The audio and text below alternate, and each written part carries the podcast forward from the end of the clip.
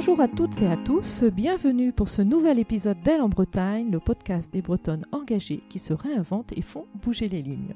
Je suis Marie-Cécile, sa fondatrice, et j'ai le grand plaisir d'accueillir Valérie Tété, qui a 17 ans a été lauréate du concours national de plaidoirie des lycéens organisé par le Mémorial de Caen en 2019. Elle y a défendu la cause des enfants injustement accusés de sorcellerie au Togo, pays dont elle est originaire. En 2020, Valérie a participé au TEDx de Rennes sur la place de la parole de l'enfant dans notre société. Et comme elle le dit, j'aime à utiliser ma voix pour défendre les causes qui me sont chères. Valérie surprend par son éloquence et sa présence lors de sa prise de parole en public malgré sa jeunesse. Ensemble, nous allons échanger sur comment lui est venue cette éloquence, ses engagements et son beau parcours à tout juste 19 ans. Un épisode lumineux et passionnant, notamment pour nos jeunes, avec ce rôle modèle qu'est Valérie et sa belle personnalité. Bonjour Valérie, je te remercie d'avoir accepté mon invitation. Je suis très fière de faire cet épisode avec toi, ma Benjamin, parmi toutes mes invitées. Bonjour Marie-Cécile, bah merci, j'ai hâte de ces discussions euh, qu'on va avoir toutes les deux. Et pour commencer, peux-tu te présenter et nous dire justement qui tu es? Bonjour, je m'appelle Valérie Tété, je suis une étudiante de 20 ans en double licence droit philosophie euh, à Paris 1. Je suis membre de l'ONG euh, Creuset Togo qui travaille à la protection des droits des enfants au Togo et euh, présidente de l'association étudiante Les Amis de Creuset qui travaille à la promotion de la solidarité internationale en France et à la promotion de la protection des droits des enfants notamment en Afrique et auprès des étudiants français.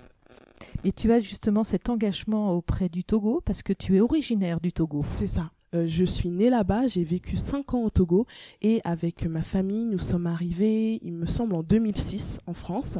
Et donc euh, voilà, j'ai un peu cette double nationalité qui fait que euh, mon cœur est à la fois en France et au Togo.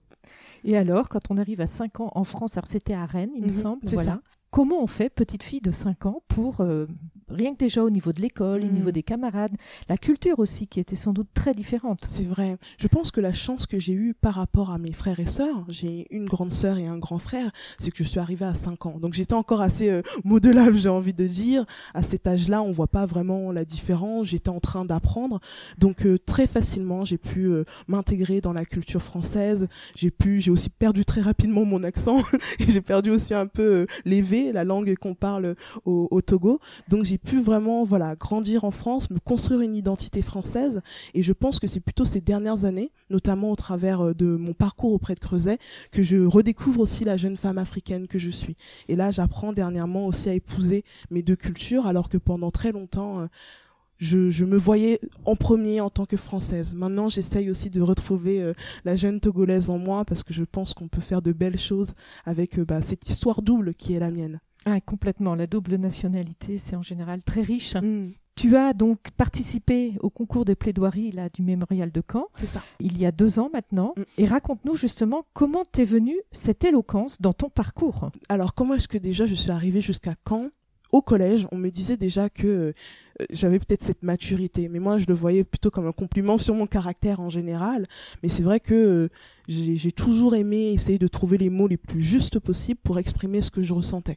Et euh, c'était un peu ce, temps que je prenais à, faire euh, tourner les mots dans ma bouche avant d'ouvrir la bouche et de parler, qui euh, m'ont donné un peu ce caractère où mes camarades me disaient Valérie, tu parles comme une vieille.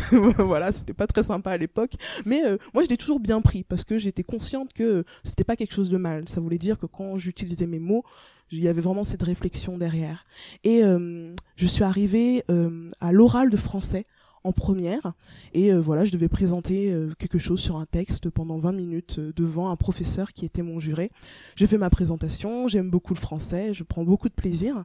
Et au moment de partir le professeur vient il m'arrête et me dit mademoiselle est-ce que vous avez déjà pensé à faire un concours d'éloquence? Donc déjà, moi, je suis contente. Je me dis, ah, c'est que mon épreuve s'est bien passée. Et il me dit, non, vraiment, euh, là, il vous reste encore une année. regardez l'année prochaine si vous n'avez pas envie de faire un concours. Donc, euh, il plante un peu cette graine en moi. Et pendant toutes les vacances, euh, ça tourne, ça tourne. Et j'arrive à la rentrée, je vois ma professeure principale. Je lui dis, bah, madame, moi, je suis à la recherche d'un concours d'éloquence. Si vous trouvez quelque chose sur, je sais pas, la page du rectorat, n'hésitez pas à me le dire. Et je sais pas, quelques semaines après, elle est revenue avec le flyer du concours de plaidoirie du mémorial de Caen. Et je me souviens, j'étais très déçue parce que moi, je voulais un concours d'éloquence et on me parlait de plaidoirie. Et à l'époque, le droit, euh, j'étais encore euh, très artistique, je faisais du dessin, du cinéma. Et le droit, ça me semblait assez euh, rigide et très peu intéressant. Donc j'ai pris le flyer en me disant que, bon, ça semblait pas être ce qui m'intéressait.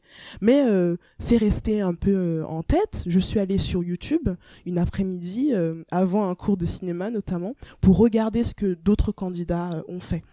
Et euh, ce soir-là, euh, en voyant les, jeunes pétillants en parler, j'ai éteint mon ordinateur, j'ai jeté le flyer en me disant que non, euh, ces jeunes avaient l'air plus intelligents que moi, avaient l'air de venir d'ailleurs, d'être un peu mieux, et que je n'avais clairement pas ma place. Donc je suis allée jeter ce flyer en me disant que ça ne servait à rien, que j'allais continuer un peu mon parcours. Mais quelque chose dans mon caractère m'a travaillé et a fait que je me suis dit, oh, ce serait quand même dommage de ne pas profiter de cette opportunité. J'en ai même pas parlé à mes parents. Je me suis dit j'allais faire mon petit concours toute seule dans mon coin, perdre, et puis personne ne, ne saura. Donc euh, c'est comme ça. Donc euh, cette volonté euh, de, de me tester, cette volonté de ne pas abandonner, et peut-être aussi de donner un peu de crédit à toutes ces personnes qui avaient vu quelque chose en moi, et de me dire bah si je le travaillais on va voir si quand ils me disent ah mais Valérie tu parles bien est-ce que c'est vrai ce qu'ils racontent? Est-ce que je peux vraiment bien parler? Et surtout est-ce que je peux défendre quelque chose qui me tient à cœur avec cette parole? C'est comme ça que je suis arrivée euh, à l'éloquence. Très, intéressant. Et, et, notamment, tu dis, j'ai jeté ce flyer et finalement, je me suis dit, bah non, il faut que je me challenge. C'est ça. Finalement, c'est un challenge que tu t'es donné. Mais, mais comment tu as fait? Parce que tu t'es fait accompagner? Au début, alors euh, la, la, sélection du mémorial de Caen, elle se fait en trois grandes parties. Donc il y a une première vidéo de une minute que tu envoies. Après, il y a la demi-finale. Nous, on l'a fait euh, notamment dans le centre de West France euh, à Rennes. Et après, il y a la finale nationale. Si tu passes, tu es sélectionné en demi-finale. Et en fait, quand je me suis remise dans le concours, il me restait exactement une semaine une semaine pour trouver euh, un sujet, une semaine pour euh, tout faire, pour faire ma vidéo de une minute. Euh, et c'était la semaine des vacances. Et en plus, j'étais en terminale, donc il y avait le bac blanc qui approchait. Donc il y avait tout qui me disait, mais Valérie, c'est c'est pas une bonne idée. Surtout que j'étais quand même, comme maintenant, une très bonne élève, je travaillais beaucoup et je me demandais concrètement comment j'étais censée faire. Mais je sais pas, je suis quelqu'un, je préfère avoir des remords que des regrets. Je préfère essayer échouer et me dire au moins que j'ai essayé. Je trouve ça tellement triste dans la vie quand on ne saisit pas une opportunité, se dire ah imaginons ce que ça aurait pu être. C'est trop dommage de se dire ça. Donc euh, c'est un peu dans cette optique que, je suis allée et euh, très tôt. Quand j'ai vu ce concours, ce qui m'a aidé, c'est que j'ai su que je voulais parler de quelque chose où il y avait une solution qui existait. Euh, je voyais pas euh, l'intérêt pour moi d'aller faire une longue plaidoirie sur un truc qui allait très mal dans le monde. Et juste la conclusion c'est bah voilà le monde va mal et puis je rentre chez moi. Et c'était hyper important pour moi d'en profiter pour mettre en avant des acteurs donc c'était au moins, j'avais au moins un critère qui a délimité assez facilement le sujet. C'était que si je parlais de quelque chose, il fallait que je parle de gens qui agissent dans ce domaine et qui le font très bien. Quand j'ai reçu le flyer, j'avais eu envie de parler du docteur Mukwege, qui avait été euh, nominé prix Nobel de la paix. C'est notamment le médecin qui travaille avec les femmes victimes de violences de guerre. C'était le sujet, euh, dès que j'ai vu le flyer, je me suis dit, bon, si je parle de quelque chose, de parler de cet homme, il fait un boulot incroyable. Mais euh, en commençant à travailler dessus, je me suis rendu compte que à 17 ans, à l'époque, au tout début de, mon parcours, j'étais très mal placée pour parler de femmes victimes de violences de guerre et que je n'arrivais tout simplement pas à euh, épouser leurs paroles, que c'était vraiment une cause qui me dépassait et que je n'arrivais pas pleinement à la comprendre, donc j'allais pas pouvoir pleinement partager aussi bien que j'aurais pu euh, faire leur combat. Et je suis tombée sur un reportage de France 24 sur les enfants accusés de sorcellerie au Togo, et euh, j'ai su tout de suite que c'était le sujet. J'ai su que c'était le sujet. Donc à une semaine, je suis tombée sur mon sujet, mais je n'avais pas de plaidoirie, je n'avais rien, et il fallait commencer. En effet.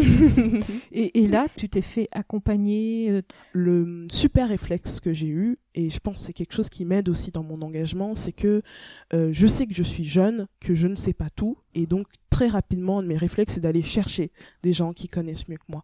Quand je suis tombée sur le reportage de France 24, ils ont interviewé une structure au Togo très rapidement, je vois le nom de la structure apparaître dans la vidéo, je fais eux, il faut que je les trouve. Donc il y avait le nom d'une personne, je fais des recherches, j'arrive sur une page Facebook et j'envoie euh, comme ça euh, un message. Bon bah je m'appelle Valérie, euh, je suis en terminale, je fais un concours de plaidoirie, j'aimerais parler de votre travail, est-ce que vous voulez bien m'aider? Et je suis tombée sur les meilleures meilleures personnes, les meilleures rencontres que j'ai faites dans ma vie. Hein. monsieur Bruno Moukpe, qui est le président de l'ONG Creuset Togo, qui lui-même a répondu le, le lendemain. J'ai envoyé une vingtaine de questions et euh, ils ont pris le temps de, répondre à tout. Ils m'ont envoyé euh, le témoignage des enfants donc accusés de sorcellerie que eux ils ont reçu euh, dans le centre Candia qui est à Sokodé.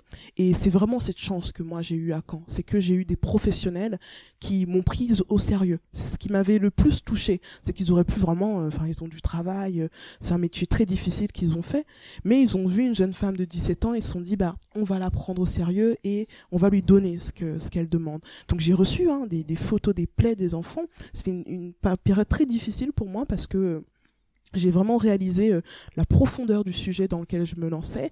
Il y avait les photos, il y avait les témoignages des enfants qui avaient juste euh, quelques années de moins que moi. Donc j'étais vraiment plongée dans cette atmosphère, mais ça a fait que j'étais peut-être encore plus animée que d'autres jeunes parce que j'avais une réelle conscience de ce dont je parlais. Voilà. Oui, voilà, tu pouvais euh, pas, t'identifier, mais voilà, te sentir proche de ces, de ces enfants qui ont sur des croyances euh, ancestrales. Voilà. Tu as vraiment bien fait de garder ce flyer. J'ai bien fait. Donc en une semaine, tu as préparé ta vidéo d'une minute. C'est ça. Et tout s'est déroulé ensuite euh, jusqu'à euh, cette plaidoirie vraiment. Et je me souviens encore du jour où j'ai su que j'étais prise pour la demi-finale. J'étais en cours de, de sciences politiques un mercredi matin et je reçois un mail du mémorial de Caen qui me dit vous êtes sélectionné pour la demi-finale. Et mon premier réflexe, des fois je m'en veux, mais ça traduit tellement mon caractère, c'est que je me suis dit mince, il y a le bac blanc qui arrive, c'est pas fini. Et c'était vraiment la première peur que j'ai eue. Je me suis dit, mais Valérie, dans quoi est-ce que tu viens de te lancer? J'ai commencé le concours, je savais même pas c'était quoi le prix, je savais même pas où ça terminait. J'ai vu le sujet, ça m'a intéressé. Et euh, Là, je me suis dit, ok, mince, là, ça commence à être sérieux. Là, j'en parle à mes parents.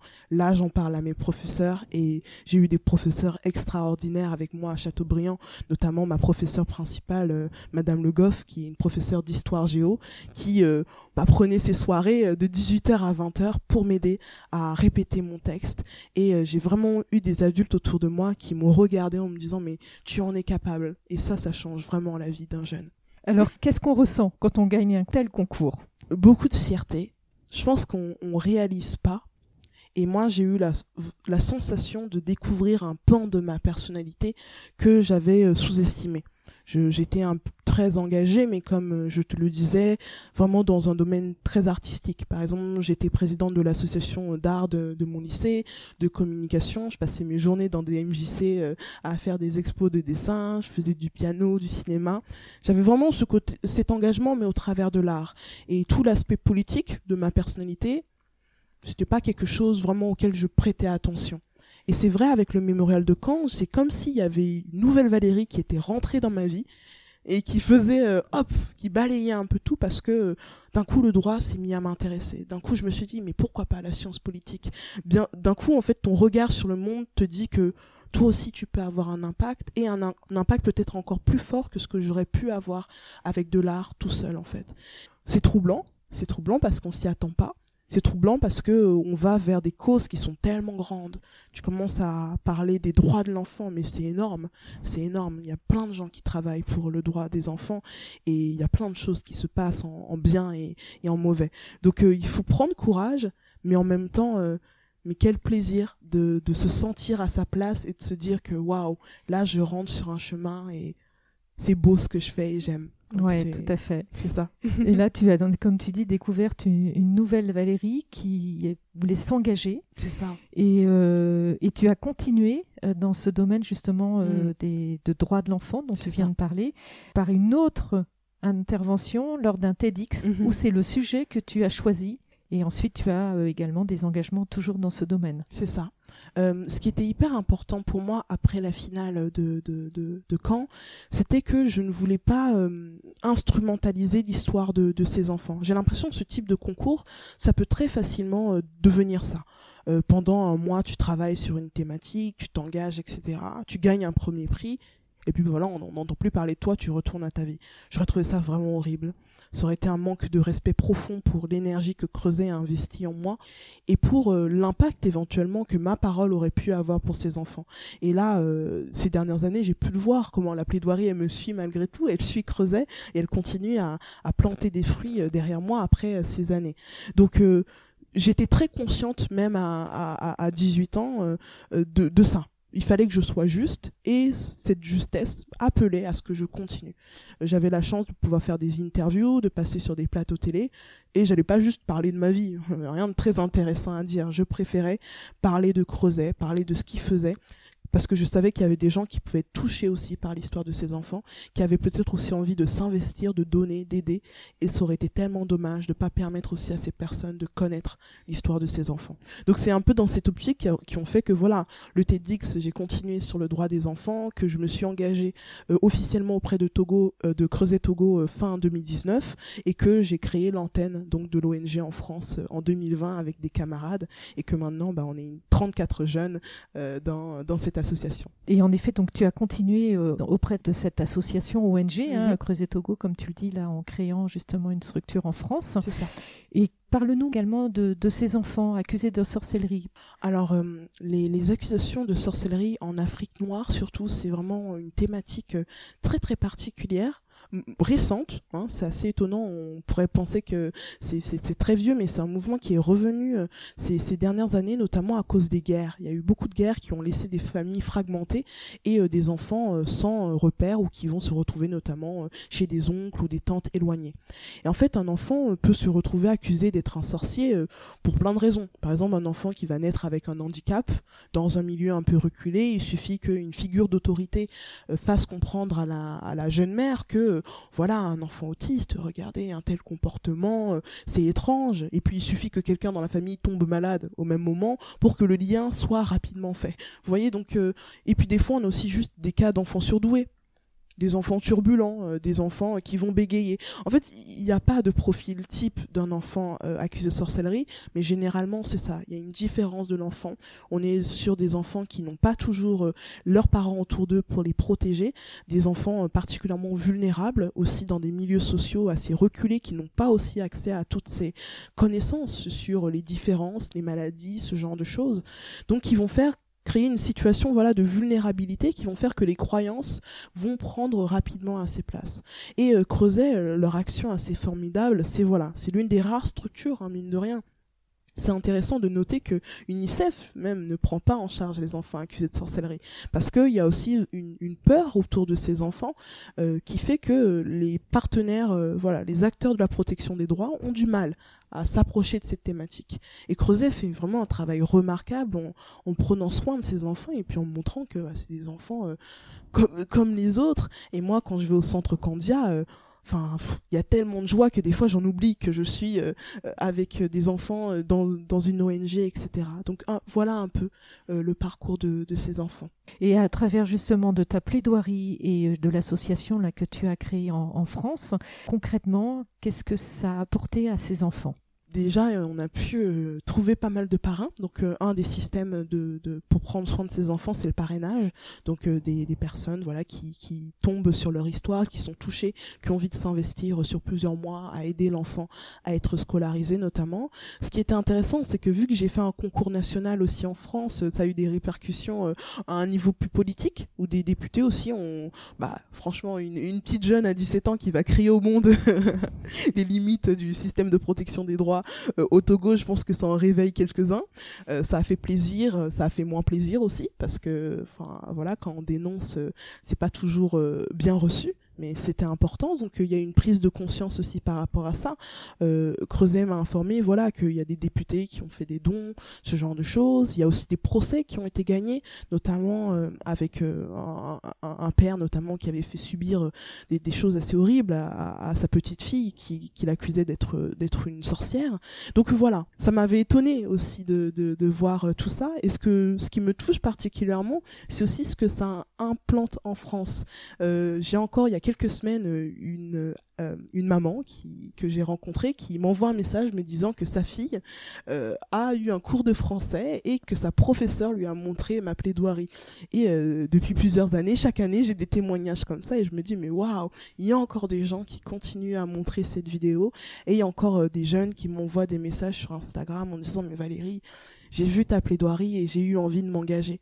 Et je trouve ça trop beau parce que moi, quand j'ai vu d'autres plaidoiries, je me suis sentie pas assez, pas à la hauteur. Et je trouve ça tellement beau de me dire qu'au contraire, maintenant, on montre cette vidéo à, à d'autres jeunes et qu'eux aussi se lèvent et se disent, euh, bah, pourquoi pas, pourquoi pas moi. Tout à fait, bravo parce que en effet, tu vois, tu t'es, tu as osé, mm. tu as fait preuve d'audace et ça fonctionne quand on voit l'impact que tu as eu et ce que tu dis autant pour la, la, vie de ces enfants là et pour donner peut-être aussi euh, l'envie à d'autres jeunes de bah, d'oser finalement. même si on se dit non c'est pas pour moi je suis pas capable eh bien pourquoi pas? Parce qu'on peut tellement euh, s'étonner aussi et surtout je pense que en tant que femme hein, il y a cette limite encore plus qu'on se met avec notre notre parole.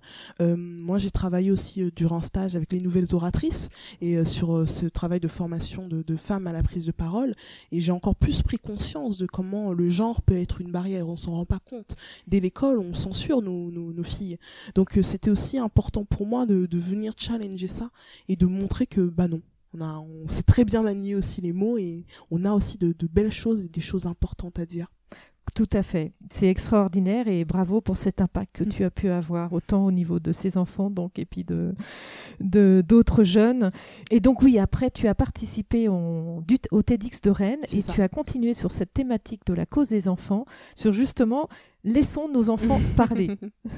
oui, c'était euh, c'était vraiment un plaisir de, de préparer euh, ce, cet édix. En plus sur euh, là une thématique qui était encore plus personnelle pour voilà. moi. Et là c'est de l'éloquence. Voilà, c'est de l'éloquence, c'est c'est parler. mais en même temps, bon, j'avais ce message qui me tenait aussi vraiment à cœur pour vraiment faire aussi comprendre aux parents ce lien très fort qu'il y avait entre parole et confiance. Créer un espace de parole pour ses enfants, ce n'est pas en faire des petits insolents qui répondent à tout va, mais au contraire, c'est vraiment faire de euh, des, jeunes adultes plus tard qui ont une confiance dans leurs idées, une, qui ont appris aussi à les exprimer, une manière aussi de communiquer leurs émotions.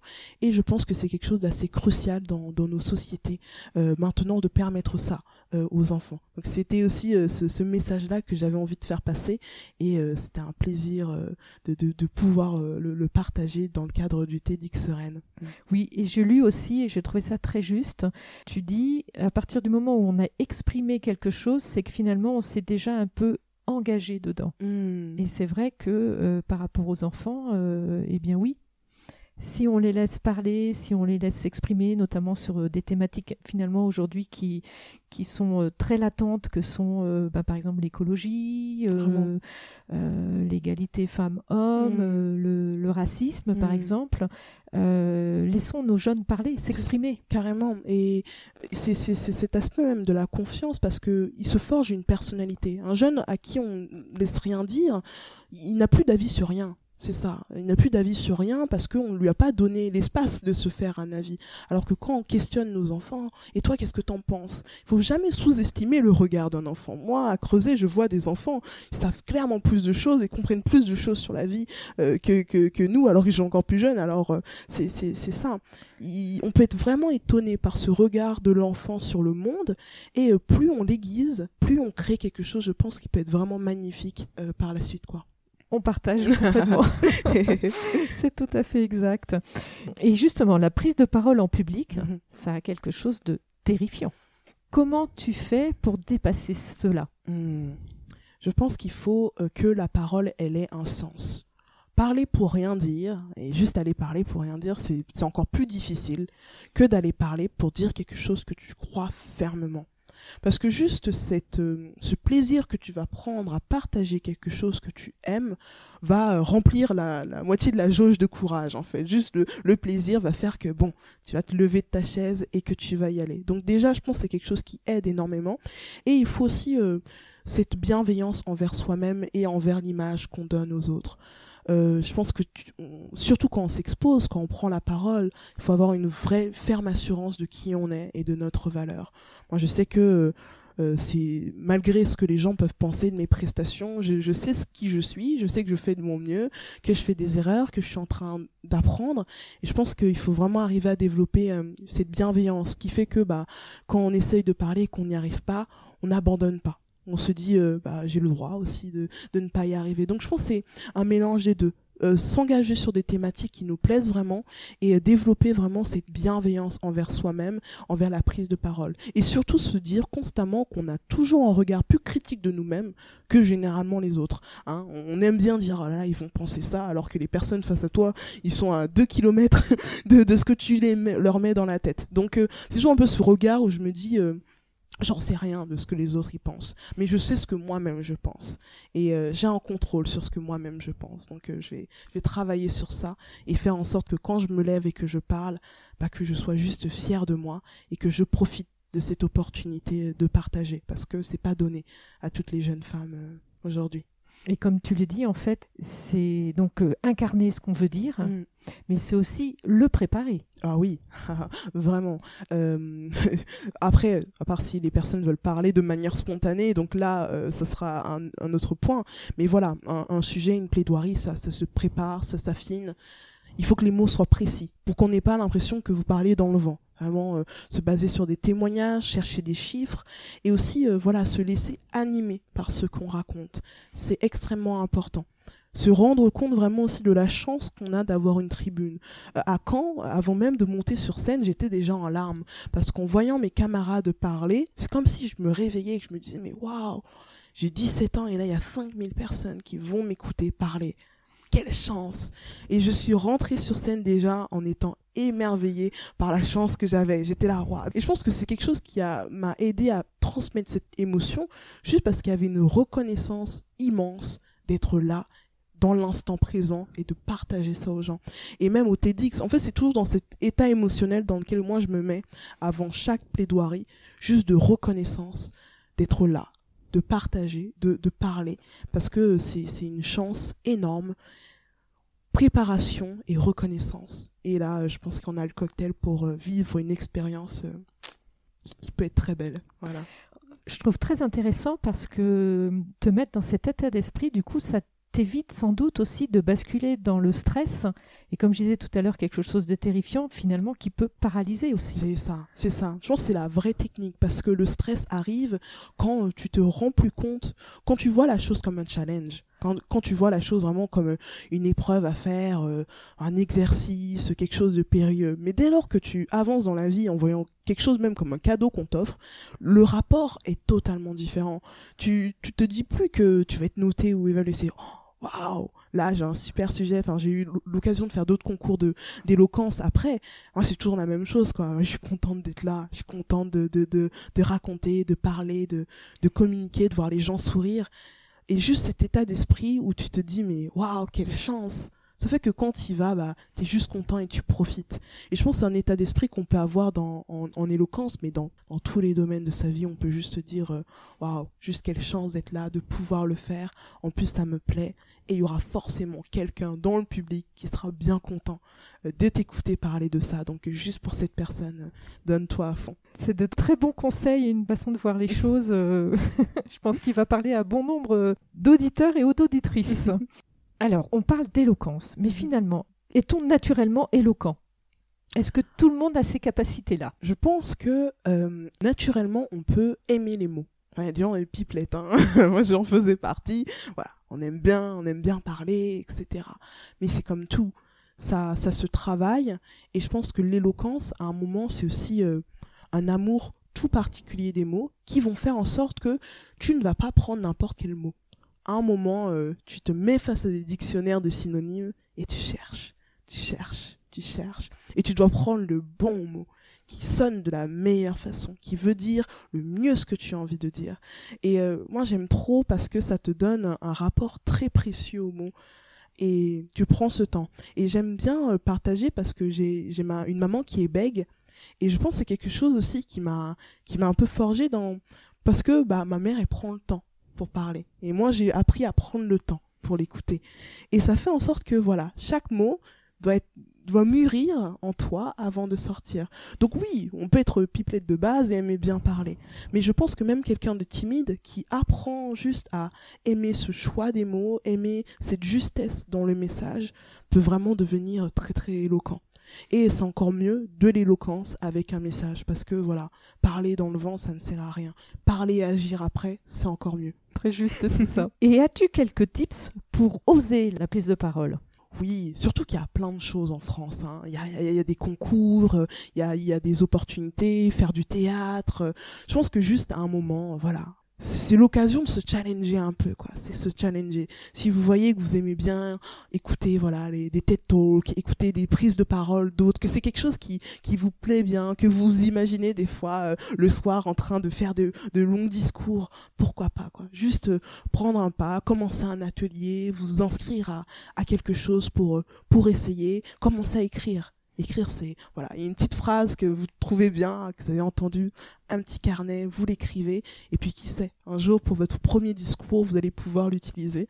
J'ai dans une application avec plein de petites phrases comme ça, je me dis ah ça ça sonne bien, ça c'est joli, et j'essaye après de les réutiliser. Donc déjà ce, ce, petit réservoir de phrases, de mots qui vous plaisent, ça peut être un très bon début pour commencer euh, à, parler. Mais ça montre que euh, tout commence par l'écriture on parle de la parole, blablabla, bla, bla, mais à un moment au début, c'est la feuille et le papier. Et se challenger aussi. Euh, ne pas rester dans sa zone de confort. Si vous voyez qu'il y a quelque chose que vous aimez, c'est tellement dommage de ne pas essayer, quoi. C'est vraiment dommage. Parce que vous ratez rien. Et surtout, vous pouvez vraiment, euh, bah, comme moi, rentrer dans une saison de votre vie que vous n'imaginez même pas, découvrir un aspect de votre personnalité que vous n'imaginez même pas. Et c'est tellement beau de se challenger parce que on n'échoue jamais quand on se challenge. Quelqu'un qui se challenge et qui rate, finalement, c'est juste quelqu'un bah, qui a gagné des compétences parce que bah, vu qu'il est sorti de sa zone de confort, nécessairement, il a appris de nouvelles choses. Donc jamais on échoue quand on challenge. On gagne forcément quelque chose. Donc c'est un peu dans cette optique de, euh, voilà, de se découvrir, de, de voir ce qu'on a à dire et euh, et surtout, je pense que dans le regard des gens autour de nous, de nos proches, ça change beaucoup. Moi, j'ai vu le regard de mes amis changer sur moi, le regard de mes propres parents changer sur moi, parce qu'ils se sont dit, y a vraiment des choses à dire et elle s'est donnée à fond et ça nous encourage aussi, je pense, d'une certaine manière, dans nos propres projets, quoi. Mm. Oui, tout à fait. Et par rapport, euh, tu parles de tes amis et de ta, de ta famille, mm-hmm. euh, le regard a changé, c'est-à-dire? Je, me souviendrai toujours. Alors, ce qui, était marrant pour moi au concours de plaidoirie, c'est que ma professeure principale voulait amener ma classe pour venir me voir à la finale. Oh, quelle pression euh, pour euh, la jeune femme euh, de, de, 17 ans que j'étais à l'époque en terminale. Mes camarades, pas toujours des gens que des gens aussi bah, que pas l'habitude de m'exposer comme ça devant eux je me disais mais en plus imagine si tu perds Valérie donc vraiment une pression je ne voulais pas je ne voulais pas, mais elle a su me convaincre pour que mes camarades viennent, viennent me voir. Et euh, sur scène, je me souviens encore avoir capté le regard de certains et euh, avoir vu la même émotion que j'avais en moi dans leur regard. Et ce jour-là, je me suis dit, je suis en train de faire quelque chose que je veux faire toute ma vie. Voir des gens euh, où, que je m'attendais pas, avoir cette même émotion que je sens dans leur regard. Et là, je me dis, waouh, là aujourd'hui, euh, tu me vois d'une manière que tu m'as jamais vu. Et je trouve ça tellement incroyable parce que j'ai eu des, des camarades, hein. en plus c'était des marrants, c'était vraiment des, des, grands gaillards, euh, euh, toujours en train de rigoler, mais qui sont venus me voir très émus et qui m'ont remercié. On dit ah Valérie, c'était beau ce que tu as dit, ça m'a touché. Et là ce jour je me suis dit mais waouh, donc c'est ça, c'est ça aussi quand on accepte de se montrer vulnérable aux autres sur un sujet, on les découvre aussi. La plaidoirie, c'est pour nous, mais c'est aussi pour les autres. C'est aussi pour leur permettre de partager quelque chose de fort avec nous le temps d'un discours. Et ça, euh, c'est magnifique. Oui, en fait, l'émotion, ton engagement dans, ton, dans ta parole, tu t'aperçois qu'en face, il y a quasiment la même émotion. C'est ça, il y a un écho. Et ça crée un lien, en fait, avec les gens. Parce que des personnes que tu peux penser que voilà moi mes camarades ça les intéressait pas. Je venais parler d'enfants au Togo. Moi je suis togolaise. Ils sont ici à Rennes. Qu'est-ce qui qui va les, les, intéresser dans ce que je dis? Mais des mois après certains m'ont parlé encore. Encore aujourd'hui dès qu'ils voient un reportage sur les enfants accusés de sorcellerie j'ai toujours droit à au moins une dizaine de messages sur Instagram. Ah oui Valérie regarde ils en parlent. C'est super. Et en fait on voit que non que non les gens il y a la même chose qui bat en eux. Et des fois ils ont juste besoin de quelqu'un qui commence et qui se met à parler de ça pour se dire bah pourquoi pas moi? Et je trouve ça aussi tellement beau cet aspect d'inspiration que la parole, elle peut avoir. La parole, c'est un détonateur. Comme je disais, quand on parle, on est obligé d'agir. Mais quand on commence aussi à écouter, on commence aussi à avoir envie de parler et d'avoir envie d'agir. Donc euh, c'est quelque chose qui t'engage toi-même, mais qui peut aussi engager les autres. Et c'est ça que je trouve vraiment euh, fort. Dans, dans, la parole. En tant que, que jeune fille, est-ce que tu as eu des mentors ou aussi des rôles modèles pour t'inciter à aller vers cette éloquence et ce concours? J'ai eu des adultes autour de moi qui m'ont laissé la parole, et mes parents en premier lieu. Même si ça a été conflictuel quand je l'ai raconté dans mon TEDx, et c'est très marrant, moi j'ai toujours eu un papa euh, avec le même caractère que moi, enfin j'ai le même caractère que lui surtout, c'est mon papa, mais euh, qui n'a jamais refusé de, de, de, débattre avec moi. Et ça, c'est très marrant parce que ça devait pas toujours lui faire plaisir. Hein. En tant qu'adolescente, j'aimais bien rentrer dedans aussi euh, de, temps en temps. Mais j'ai toujours eu ça. Même sur des sujets politiques, il n'a jamais euh, hésité à se poser avec moi et juste discuter. Donc cet aspect-là de, de, mon père m'a beaucoup, m'a beaucoup inspiré et m'a beaucoup aussi euh, encouragé dans, dans, cette prise de parole. Mais quelque chose que, que j'ai regretté et que, que je, je découvre peut-être encore plus maintenant en essayant de me tourner vers le continent africain, c'est que j'ai toujours trouvé regrettable d'avoir peu de personnes noires notamment, de femmes noires, juste des personnes à, que je pouvais regarder et me dire waouh, moi aussi. C'est peut-être aussi cette volonté de de représenter ça pour euh, d'autres jeunes en France qui me permet d'encourager comme ça. Parce que c'est quelque chose que j'ai manqué dont j'ai manqué et dont je me rends compte même aujourd'hui euh, où euh, je dessine un peu mon parcours professionnel maintenant voilà de, de références un peu plus euh, qui me ressemblent dans lesquelles je peux me voir et avancer. Il faut un début euh, pour chaque chose et, et, si je peux être le un, un commencement pour d'autres derrière moi c'est aussi magnifique. C'est vrai tu es un rôle modèle pour plein de jeunes filles je pense aujourd'hui. J'espère si au moins dans un domaine de leur vie la prise de parole j'arrive à les encourager, euh, ça, ça me ferait énormément plaisir. Et c'est pour ça que même dans mes études, j'espère vraiment pouvoir euh, ouais, m'engager en France, parce que ce qu'on fait avec les Amis de Creuset, c'est on permet à des étudiants notamment de pouvoir correspondre avec des enfants pris en charge par des ONG. Et en fait, le fondement d'un tel projet, c'est de permettre à d'autres jeunes de pouvoir s'engager facilement, sans que ça leur coûte trop cher, parce que la solidarité internationale, enfin, c'est pas tous les jeunes qui peuvent se permettre. Cette volonté que j'ai eue en France de permettre à d'autres jeunes d'apercevoir ce que j'ai vu au, Togo au travers de cet engagement, de se rendre compte de l'impact, qu'importe leur âge, qu'ils peuvent avoir dans la vie des autres et de leur donner une assurance dans, dans ça. Donc euh, c'est ce que j'espère et euh, je, je, je, désire pouvoir y arriver plus tard, euh, même euh, dans, dans, un métier. Oui, quels sont tes projets là pour les années à venir? Je, Là, tu es en...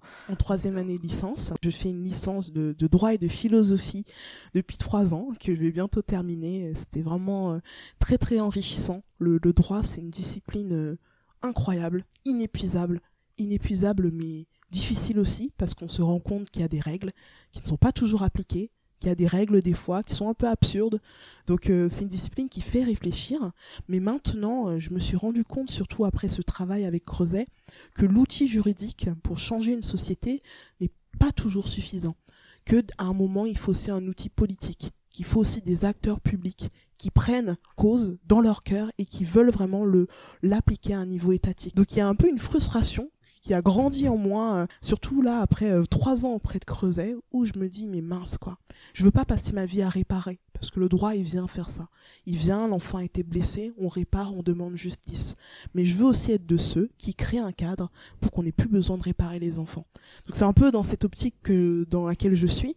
Et là voilà, je me dirige l'année prochaine vers euh, des études de sciences politiques, de politique publique, dans l'espoir voilà de pouvoir m'engager auprès de l'État français et aussi pouvoir continuer mes actions vers l'Afrique. Eh bien, je te le souhaite vivement.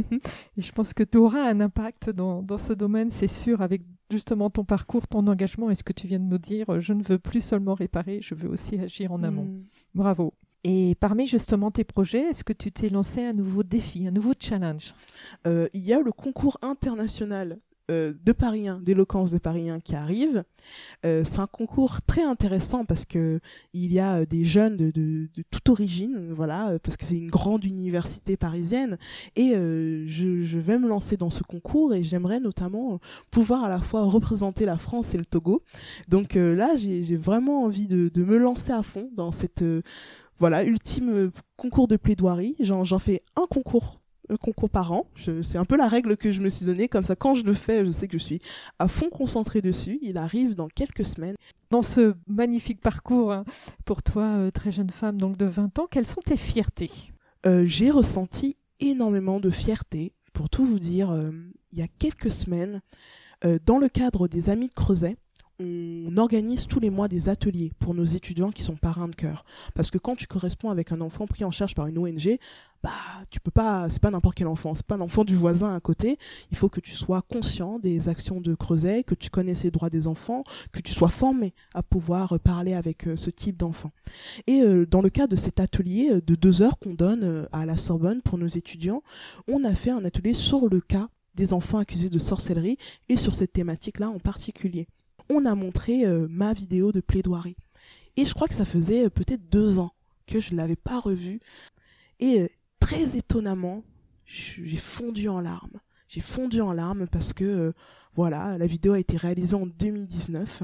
on est en 2022 et j'étais là avec 25 étudiants qui se sont engagés derrière moi dans ce même projet.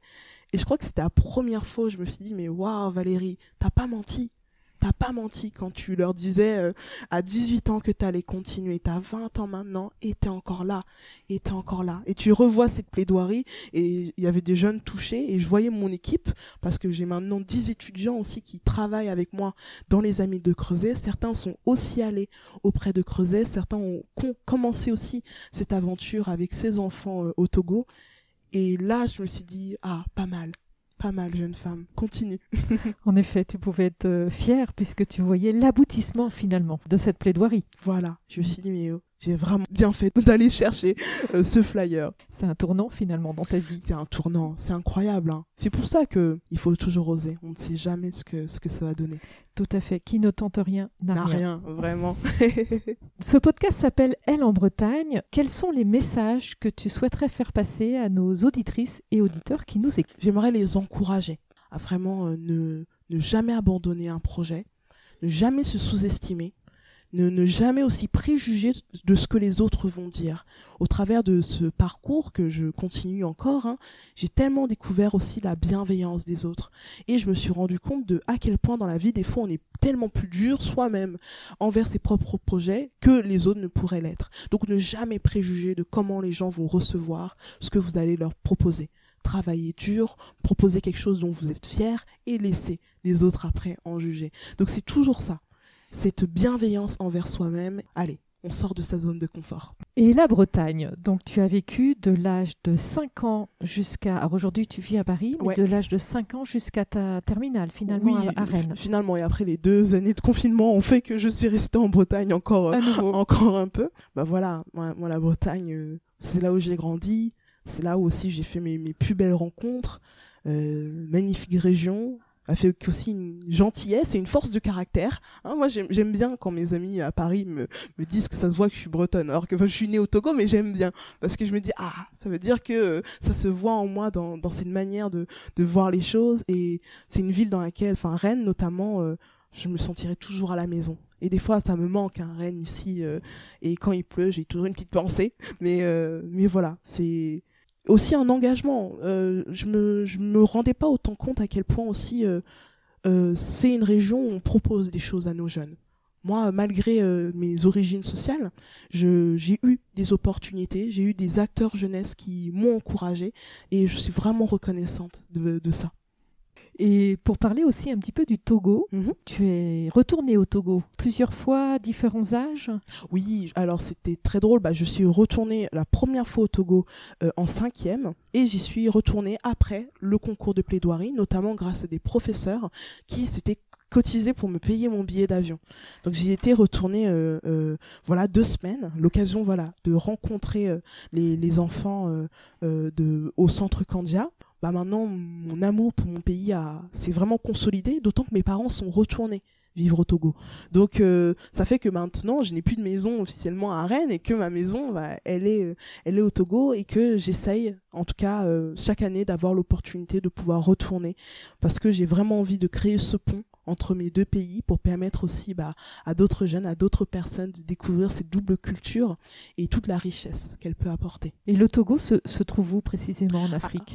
Alors c'est dans le golfe de Guinée à côté euh, du, du, du, du, Ghana, dans, dans le creux, là. C'est un tout petit pays euh, en, largeur, on le voit pas beaucoup, mais c'est un super pays, très très beau, avec de, de grandes richesses et surtout euh, bah, un peuple extrêmement accueillant. Donc n'hésitez pas à passer au Togo et aller voir à Sokodé, c'est le nord du Togo, le centre Kandia, où il y a les enfants pris en charge par l'ONG Creuset Togo. Où tu as pu aller, du coup, suite à ta plaidoirie. Voilà, suite à ma plaidoirie, c'est ça. Que d'émotions Oh, et c'était incroyable, hein. C'était incroyable. Et même, euh, en fait, vu que maintenant je travaille avec eux et que je les en contact toutes les semaines et que je reçois des photos des enfants, j'ai l'impression que je les vois tout le temps. Mais ce jour-là, de, de rencontrer les enfants, je me suis dit, euh, c'est pour ça qu'on plaide, c'est pour ça qu'on plaide, c'est pour qu'il y ait des, des, conséquences, des actions derrière. Et qu'on se rend compte aussi de l'histoire, il y a une colère qui naît en nous, mais c'est la bonne colère. C'est celle qui dit que non, ce n'est pas normal que, que des enfants subissent ça, qu'il y ait encore ce type de pratique alors qu'il y a un gouvernement, alors qu'il y a des autorités, alors qu'il y a des, des conventions qui ont été signées. Le droit, il doit être appliqué. Donc il y a un peu euh, une révolte qui naît, qui est nécessaire et que j'espère que d'autres jeunes et d'autres acteurs vont, vont avoir aussi pour la cause euh, des enfants.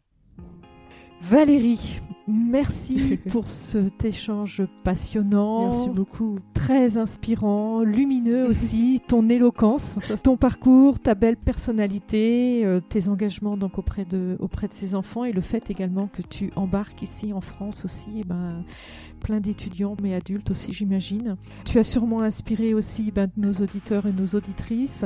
N'hésitez pas à aller voir euh, sur YouTube, on peut retrouver euh, la, plaidoirie. Voilà, la plaidoirie, également euh, le, TEDx, hein, où tu dis laissons la parole à nos enfants, et puis peut-être inciter d'autres jeunes à se lancer dans ces concours, soit d'éloquence, soit de plaidoirie. Est-ce que tu veux dire un mot pour conclure? Bah, merci déjà pour euh, ce temps d'échange. C'est tellement riche pour moi. Et c'est aussi grâce à des personnes comme toi que la parole, le message et les encouragements euh, peuvent se transmettre. Et puis euh, j'espère voilà, que mes mots ont su vous encourager. S'il y a quelque chose qui s'est allumé en vous, saisissez-le. Et puis faites-en quelque chose parce que ça peut être vraiment très très beau.